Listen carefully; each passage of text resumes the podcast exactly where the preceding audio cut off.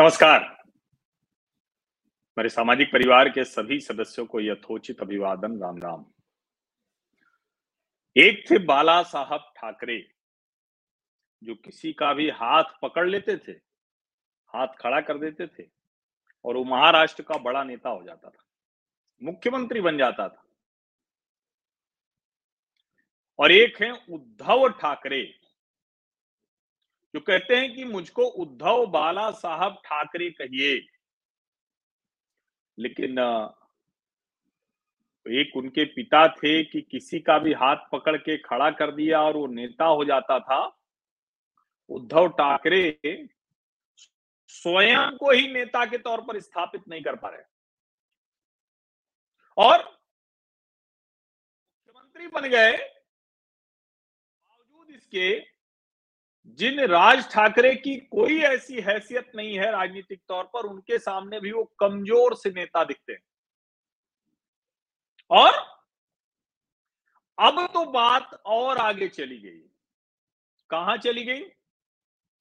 वो एक नाथ शिंदे, जिनको वो कहते रहे कि अरे ये तो हमने इसको काम दे दिया था जब मैं अस्पताल में था। वो एक नाथ शिंदे उनसे बड़े हो गए। सिर्फ़ मुख्यमंत्री नहीं बन गए, पार्टी भी लगभग लगभग तोड़ दी और आधी आधी नहीं बटी है। विधायक तो बहुत ज़्यादा है, तभी मुख्यमंत्री बने। सांसदों को भी वो अपने साथ ले जाने में कामयाब हो गए। और आज एक बार फिर से एक नाथ शिंदे ने उद्धव ठाकरे पर रणनीतिक, राजनैतिक बढ़त ले ली। शिंदे का कद बड़ा हो गया और उद्धव ठाकरे का कद और छोटा हो गया। राजनीतिक निर्णय लेने में, राजनीतिक तौर पर आगे बढ़ने में, राजनीतिक रणनीति बनाने में एक नाथ शिंदे के सामने उद्धव ठाकरे बौने होते जा रहे हैं। अभी तक की जो रणनीतिक स्थिति थी वो आपने देखी। दशहरा रैली भी आपने देखी, उसका भी पूरा विश्लेषण मैंने किया। अब तीन नवंबर को चुनाव होना है। एक सीट पर विधानसभा का उपचुनाव होना है। शिवसेना विधायक के निधन के बाद वो सीट खाली हुई है। अब जो तीन तारीख को चुनाव होना है, उसके लिए मुंबई की अंधेरी पूर्व अंधेरी ईस्ट कॉन्स्टिट्युएंसी है। अब सवाल ये कि अगर अड़तालीस विधायक चले गए एक नाथ शिंदे के साथ तो क्या ताकत होगी? अब वो ताकत दिख रही है कि कैसे वो समझ शिंदे की इतनी ज़बरदस्त है कि बाला साहब की राजनीतिक विरासत के वो असली हकदार हैं, ये वो कैसे प्रमाणित कर रहे हैं, आज फिर से एक बार साबित हो गया।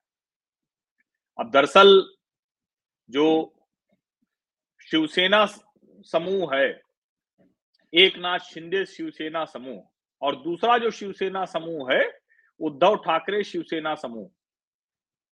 तो उद्धव ठाकरे को आज पार्टी का नाम भी मिल गया और चुनाव चिन्ह भी मिल गया। उद्धव बाला साहब ठाकरे शिवसेना उद्धव बाला साहब ठाकरे। मैं इसको बोल रहा हूँ, ध्यान से सुनिए।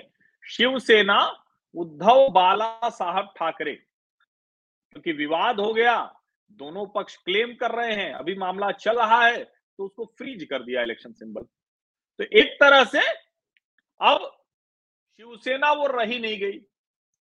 तो शिवसेना नाम भी अभी हटा दिया गया, जो जीतेगा उसे मिलेगा। और जो तीर धनुष धनुष चुनाव निशान था, वो भी चला गया। अब ये दोनों लोग चाहते थे कि गदा, त्रिशूल ऐसा कुछ मिल जाए। लेकिन साफ़ साफ़ चीफ इलेक्शन कमिश्नर जो है राजीव कुमार, उन्होंने दोनों को ही ये देने से मना कर दिया। न गदा, न त्रिशूल। कहा कि ये जो फ्री इलेक्शन सिंबल्स है, उसमें नहीं आता। अब सवाल ये है कि फिर क्या होगा? अब जो पार्टी का नाम दिया था। वो पार्टी का नाम था शिवसेना बाला साहब ठाकरे। ये पहला विकल्प था। दूसरा शिवसेना उद्धव बाला साहब ठाकरे। ये दूसरा विकल्प था। तीसरा विकल्प था शिवसेना बाला साहब प्रबोधन कर ठाकरे।